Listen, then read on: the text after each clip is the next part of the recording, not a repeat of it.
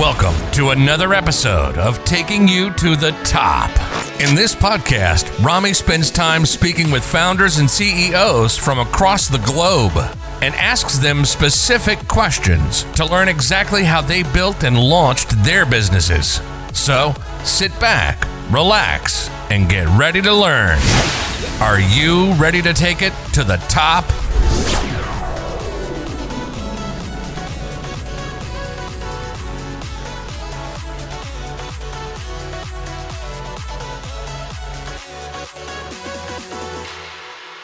All right. Hello, everyone, and welcome to episode number 60 of Taking You to the Top. My guest today is Soren Norgard.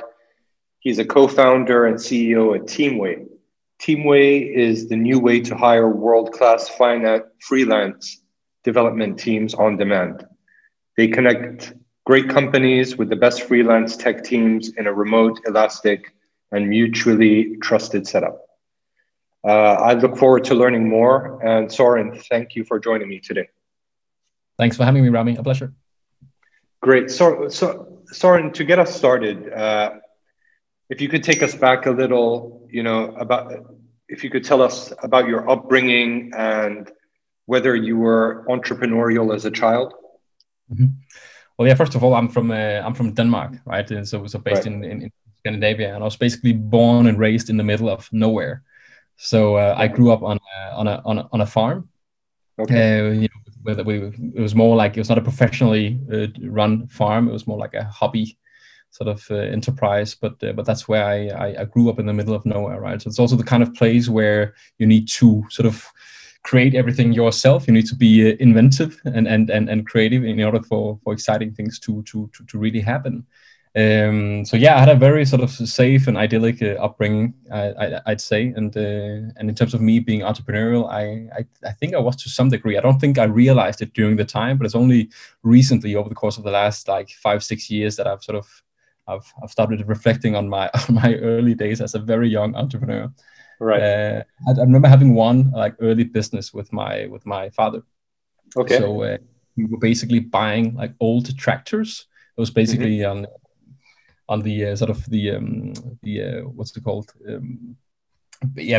on a sort of Craigslist version of in Denmark. So we were buying old tractors, we were upcycling them and selling them, right? So that was kind of a shared entrepreneurial project that we had.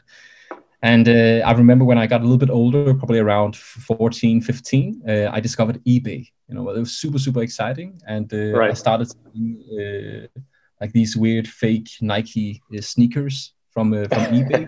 So right. Me and a friend of mine, we went around to different soccer matches and handed out flyers, basically, with the offer of buying these fake Nike sneakers at a very cheap price, and that went really, really well, a little bit too well. I remember us after 6 months or something getting a call from the tax authorities at Copenhagen airport, basically asking whether we had ordered these 50-60 pairs of Nike sneakers or not, and fake Nike sneakers. We had no idea what we were doing, so we just thought eBay was great, and our friends also wanted those fake sneakers, so why not start that? I think it was called M&S articles, when your shoes shine, so do you. It was absolutely horrible. But yeah, that was probably my first sort of entrepreneurial venture. So you were 14, 15 when that happened? Yeah, exactly. Okay, and before you started your existing company, what was the progression? Did you work a regular 9-to-5 job, switch jobs, and then come up with an idea? Or was this business created for a reason? I certainly didn't. I think it's been sort of an interesting journey for me to get to where I am today. I think one of the things that has fueled that journey or has been instrumental is basically my father passing when I was around 16, 17. I remember that being quite a shock to me. And I think when you're confronted with the fact that life is really, it's hard to predict everything that happens, you're sort of, you are basically you to some degree become more sort of intuitive. I think a lot of people who lost someone close at a young age kind of can identify with that, because you know you can't plan for anything at all, because you've experienced these uncertainties, so you start just going for it. And I think that really affected me as well. So I think I started out my career straight after high school, actually, in sales. Right, I was one of those super annoying people who were standing at the airport trying to sell randomers credit card deals. Right, and it turned out I was good at that. So very early on, got some experience with managing large groups of people at a very young age. But after that, I did attend university, studied business administration for 3 months. I did that. I attended university because I thought I had to. I always enjoyed academia and any sort of school-related work. Right. But I also quickly realized that things were progressing so slowly. I'd just been out into the so-called real world and managing a large group of people, and found that super inspiring. And that transition was really hard for me. And at the same time, I got a job offer in Shanghai. So okay. I moved to Shanghai and actually worked in property development. I was part of the sort of 2010 World Expo, basically advertising and selling high-end property development projects to rich European people. That was basically my job there. But it was really interesting getting to work in a dynamic city like Shanghai and work in a multicultural team. I really liked it there. Also wanted to stay, but I had to go back to Denmark because I got super sick. I had cancer and had to do cancer treatment and stuff like that. And actually enrolled at university again as a backup plan. So did that, and then had a year of treatment, got completely cured, and then started planning and launching my first startup, which was Caremaker, was basically the first European platform for personal crowdfunding projects, basically allowing anyone to create a fundraiser online for like a smaller NGO or for a personal project or someone they care about. Okay. You can also watch commercials and answer questionnaires to trigger like monetary rewards to these fundraisers. And that was basically out of a need I had myself, because I wanted to raise some money for the organization that had helped me in my treatment. And that all of a sudden, we were 16 people there. We raised some money. We were in 6 markets, and I dropped out of university for the second time. And then that basically became my education, running and scaling that first startup. But what was fascinating for me was basically, using the power of technology to bring large groups of people together online. I was super fascinated with that. But around 2015, I also realized I had to do something else. I was basically I wanted to explore the B2B field even more, and I wanted to work under someone else. I didn't, I kind of felt like now was the time for me to get some experience working at an established company. So I started working for the Danish SaaS video marketing platform 23, and was responsible for running their operations in Silicon Valley. Mm-hmm. So I was there leading the office and our strategic partnerships over there. And what I saw there and the experiences I had there, like, definitely affected the vision for TeamWay and everything that happened after. Well, that certainly, I'm sure you consolidated that story. I'm sure it's so much more interesting if you were to go into each one, but we don't have that much time. But TeamWay. What does TeamWay do, and what was the reasoning behind starting it? Was it, again, to solve a personal, problem that you were facing, or was it a completely let's just try something new? Oh, there's quite a few elements to this, right? And it was basically the perfect storm for me and my co-founder Christian. So what I observed in Silicon Valley was, this phenomena where we have completely newly established companies that go fully remote from day one, but also the larger enterprises going fully remote. And this is pre-pandemic, obviously, right? So I found that super fascinating. And also we saw a tendency to, building super strong core teams and cutting down on the people empires, right? You wanted to build a super strong team that could then be supported and scaled with on-demand workers, right? So that was quite an interesting position that we saw. My co-founder, who's been sort of climbing the more corporate ladder and has had probably a more sort of linear journey to where we are today. He was working for one of the largest banks in Scandinavia, and was also the team manager there and chief engineer, and also managing large remote teams. But he was also responsible for sourcing and hiring freelancers and consultants.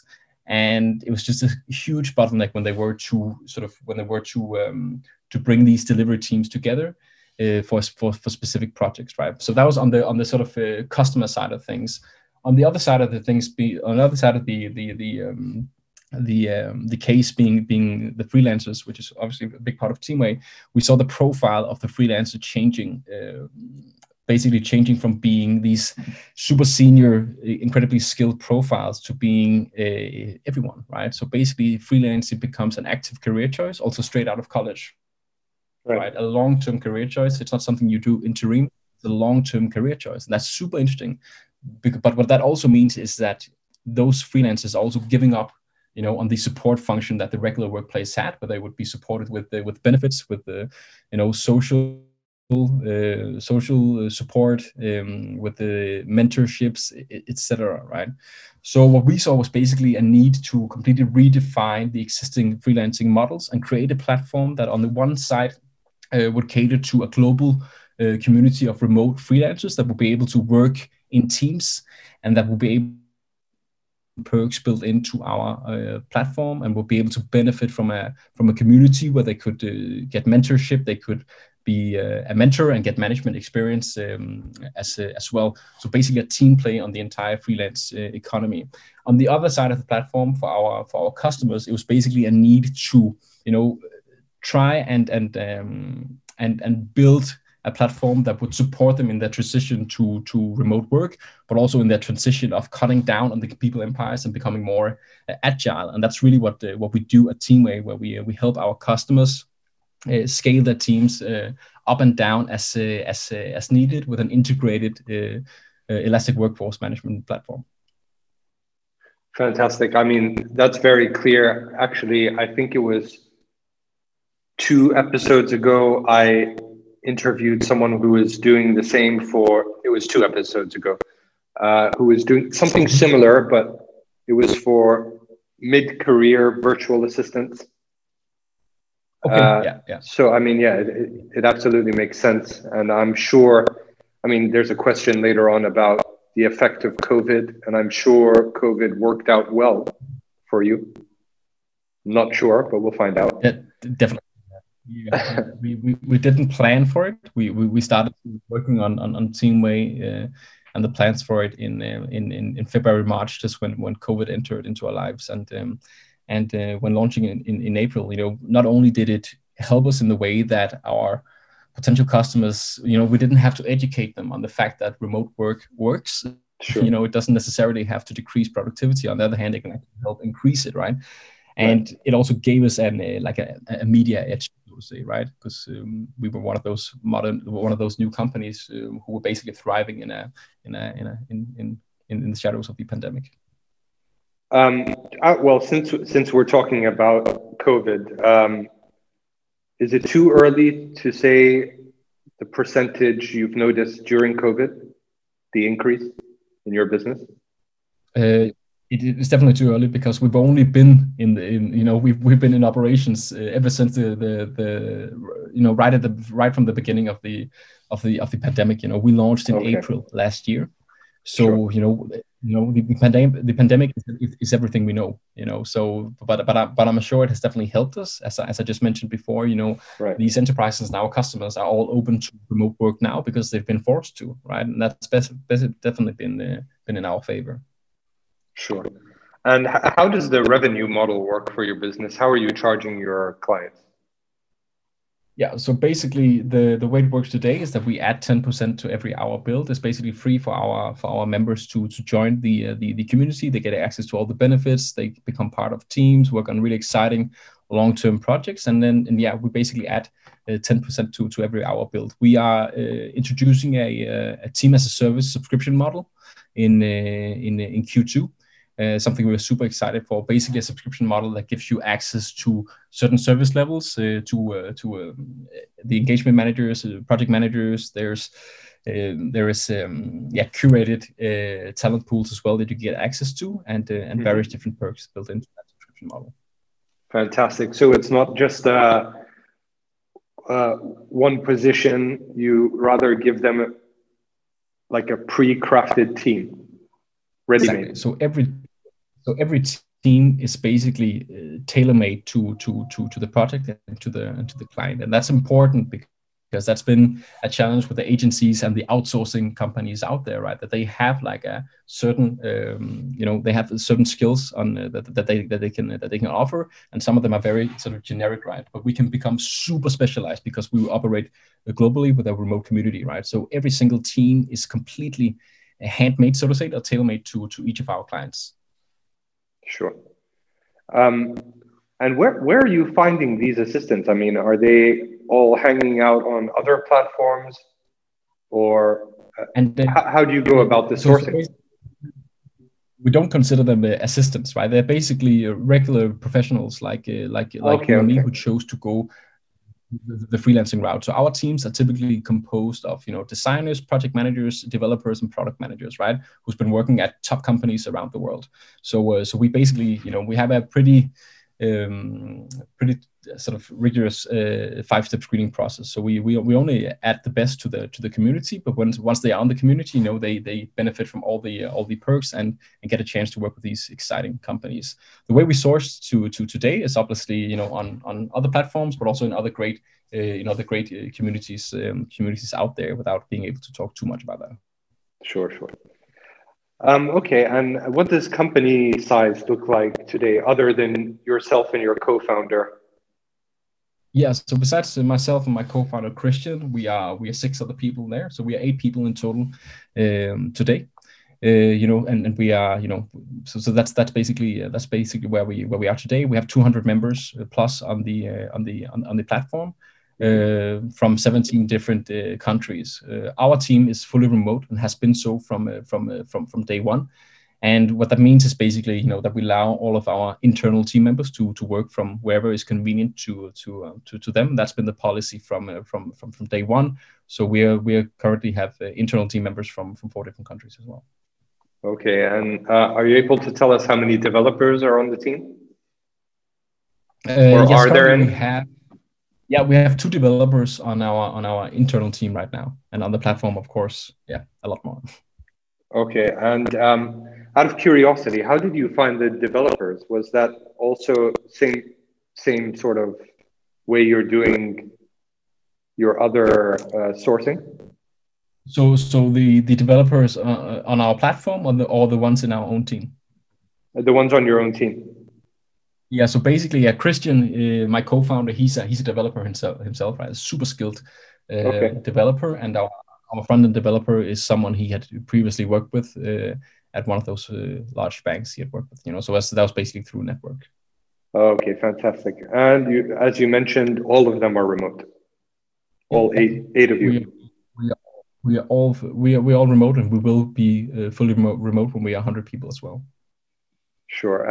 Out of curiosity, are you all based in Denmark or scattered around? No, we're basically scattered around, So in our internal team, we are we have in Denmark, in Sweden, in Poland, Lithuania.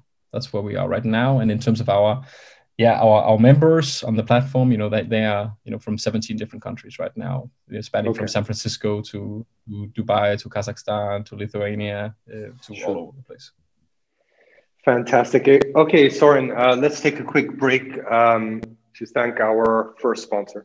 Our first sponsor is a company called TopTal. They have a global network to top talent in business, design, and technology that enables companies to scale their teams on demand. TopTal serves thousands of clients, including Fortune 500 companies and innovative startups. delivering expertise and world-class solutions at an unparalleled success rate. With elite freelancers in over 100 countries, TopTal connects a top 3% screen list of the world's top talent with leading companies in days, not weeks. Visit toptal.takingyoutothetop.io. That's TOPTAL.takingyoutothetop.io. And get an 80-hour no-risk trial period, so you only have to pay if you're satisfied with the work. Get started hiring with TopTal today. Okay, Soren, I just want to quickly get into the economics. I know you've only been up and running for 9 months, but maybe just some brief questions here. So was TeamWay bootstrapped, or did you raise capital at all? Yes, basically it was bootstrapped initially, right? So basically, I think we probably put around $50,000 into it, to me and my co-founder, and then of course not taking salary for the first 6 months or something. So in that regards, we did bootstrap initially, but also started raising our first pre-seed round in August and closed it in November with support from Bumble Ventures, the Danish Growth Fund, Venture Branch, and a private angel as well. Okay, and in Denmark, is it as easy? Well, actually, the word "easy" is not correct, but you know, like when you go to San Francisco, for example, there's VCs, you know, all over the place over there. Mm-hmm. Do you have a similar environment in Denmark? We definitely don't, but it has gotten a lot better. I think it's matured a lot over the course of the last 5 years, with some really, really skilled and high-level VCs entering the market. I think it probably started out in Sweden and then sort of grew to Denmark as well. But I think we're doing really well now, and the ecosystem is growing every year. So I think it's definitely becoming better. Also, we've seen a great sort of growth in the business angel environment as well. That's something that's fairly normal now as well. So it's definitely improved a lot over the course of the last 5 years. It's not at Silicon Valley levels by any means, but it's getting better. Fantastic. And are all of your investors from Denmark? They all from Denmark. Yeah. Okay. This next question, I don't know if you can answer it, but could you give us a gauge or a level of where revenue's at or where you'd like it to be at? No, but I think for the first year in business, you know, from April last year to April this year, we will probably end at around $800,000 in revenue, maybe a little bit more, maybe a little bit less, but that's what we're looking into right now. Obviously, wanting to increase that significantly over the course of the next couple of years as we get our processes in place and build out the technology. I mean, yeah, okay, that makes perfect sense.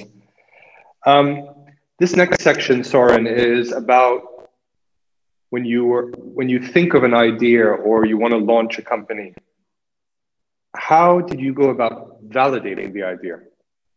Or did you just say, I know people, everyone's going remote, so they must need remote, staff. No, I think we in this process with me and Christian, I think we chose each other first, right? But we also looked at the market, we looked at our skills, and we looked at what we find interesting and what we are super passionate about being, you know, future work and remote work in particular, and building, you know, communities, which I've done before. But in terms of validation, there's no better way than to talk to your network and preferably people you don't know that well, right? Because the people you know really well will always tell you it's a great idea. You know, they will. So and that doesn't work. So preferably get intros to people a little bit outside your sort of immediate circle of professionals or friends or family. That would be my suggestion. So we did a ton of interviews initially. We did a ton of research on the competitive landscape and where the market was set at before fully launching. Okay, so it was like a on purpose process that you had. It wasn't random. No, we were quite structured around this, and took, you know, we took notes. We spent probably three weeks to 1 month doing research, interviewing, etc. before going for it. So you were interviewing just, were you finding people on LinkedIn, for example, and asking them for an interview? Yeah, we're finding people on LinkedIn, and of course we have a pretty large network.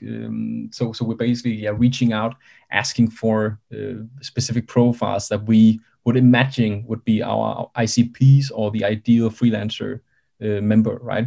So by doing that, you know, we quickly got access to a large group of people who we believe that these would be the ideal customer profiles or the freelancers of the community that we were building, you know. And from there on, we of course started mapping all the answers that we got, and then started mapping out the solution, right? Absolutely.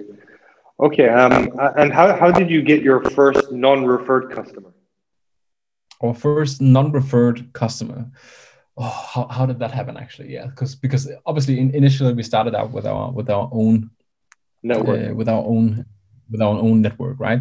But I think we early on got quite a bit of PR. You know, we had a great story to tell in terms of building a platform that is basically optimized for the future of work in a post-pandemic reality, right? And that was a good story for a lot of the media outlets out there. So we got some press and started getting some inbound traffic, and quite early on signed up one of those customers, and that was a good moment. Well, actually, that brings up another question. For those who haven't experienced the process of, you know, gaining some sort of PR or, you know, media recognition, Was that an easy process, or was that also you had a network or you knew people in PR? It was not too hard, but I think it's we've also done it a lot before. So we came into this with some experience in terms of doing PR, and I think it's basically about helping out the journalists as much as possible, right? So providing all the information necessary, obviously taking the time to write a really, really good press release, giving them a fact sheet, giving them the right images, etc. Right? So I think it's just about preparation, making sure you write something that has like actuality, that has an element of relevance in terms of the situation that you are in, or what is the spin you can take on it, or the edge you can give it. And I think we managed to do that, and so that would probably be maybe my advice. You know, making sure you prepare and not just write one sentence to a journalist. Make sure that you really spend some time getting the press release right, getting the fact sheet right. Make sure you have the images in the right solutions, in the right resolutions, and making sure that you target the specific media that you think is going to be ideal for you. Then of course be prepared to give them exclusivity if they ask for that. And were you targeting the actual journalist directly, or were you using a platform like Help Out a Reporter? No, we basically targeted specific journalists. We did some research on what kind of features and articles they had done before, and whether that would fit into our category, so to say, and then we target them specifically. Okay, got it. And what do you think of podcasts as a marketing channel? I think it's an amazing marketing channel, right? And you know, we are doing one.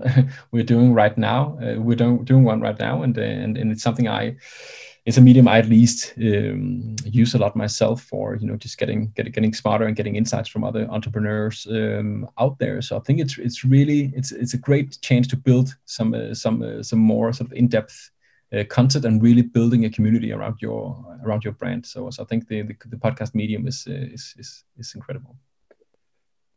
The only issue I would have with a podcast medium, which is weird for me to say since I'm the one with the podcast, but it's a very sort of gray area when it comes to the analytics, and, you know, it's hard for you to see what the outcome is unless somebody specifically tells you, well, I heard about you on Rami's podcast. Mm-hmm. Mm-hmm. But then again, it's also a way to, yeah, I definitely see that. But again, one of the best sort of channels that we all have is word of mouth, and I think you know, podcasting is great for sort of accelerating that, at least, you know, because I think it I see that it could be hard to do your attributions, but I still find it quite effective when when done right. Absolutely. Okay, and how important is your website, would you say, and SEO to the success of your, or the growth of your company? Like going forward, it's going to be it's going to be key, right? Of course, the homepage is the front door. You know, we want to make sure that it converts and that it tells the right story. And then, of course, we have our platform, which is also going to be instrumental in our growth journey. In terms of SEO, it's a long-term game, but it's something that we will double down on, definitely. Okay. And are you hosted on WordPress, or are you using different platforms?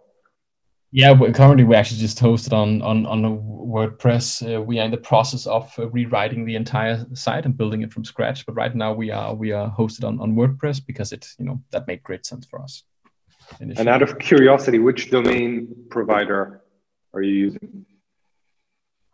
It's a good question. I'm actually not sure. So Christian, my co-founder, is a technical one of us, and he's in charge of that. All right. Well, that brings us to our second sponsor. So let's take a quick break. Our second sponsor is a company called Bluehost. If you have a business idea and simply want to put it out there, you'll need a domain name and a flexible WordPress site that needs to be hosted on a reliable server. Bluehost is your one-stop shop for all things web hosting. From design and marketing services to easy-to-use website builders, they are with you every step of the way. Thanks to their 24/7, 365 days a year live support, which you can get via chat, phone, and email. And any and all questions you have can be answered in no time at all. Bluehost offers unlimited disk space and bandwidth, an easy-to-use control panel, one-click WordPress installs, and more. Visit bluehost.takingyoutothetop.io today. That's bluehost.takingyoutothetop.io and get a free domain name for the first year. And you'll also get free SSL security certificate with any of their affordable hosting packages. Start your entrepreneurial journey with Bluehost today.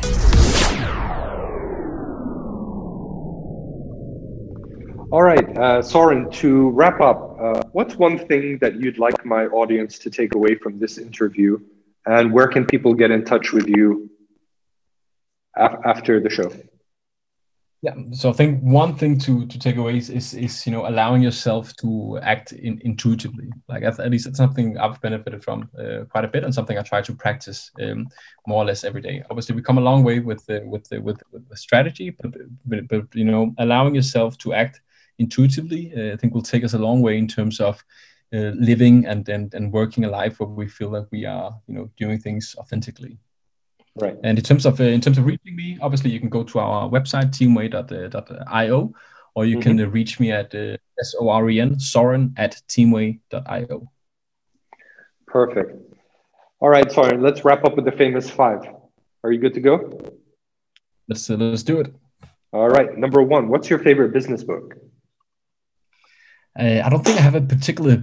Maybe I do. That's the one by Yvonne Chouinard, Let the People Go Surfing. I do like that quite a bit, but I'm also always fascinated by biographies of musicians and stuff like that. I'm always into that as well. People who use their passion to take them to do incredible things. Okay, number two, is there a CEO you're following or studying? Right now, I'm quite fascinated with GitLab and their CEO, Sid Sijbrandij. They're doing an incredible job of running a 1,400 people, fully remote organization. They are a thought leader on this, and they share a lot of great collateral. So I'm quite fascinated with him and the way they run their company. Okay. Number three, what's your favorite online tool for growing your business other than your own? I like Confluence a lot for documentation. It helps us out quite a bit with all of our processes and making sure that we are all aligned. It saves us a ton of time. Sorry, can you repeat the name again? Confluence. Confluence. Okay, got it. Okay, number four. If you could give your 20-year-old self a piece of advice, what would it be? Oh, okay. Well, what would that be? It would basically probably be to trust your intuition early on. I think that would be it. Okay, and number 5, how many hours of sleep do you get every night? I get anywhere between 6 to 9 hours, depending on the day and the mood.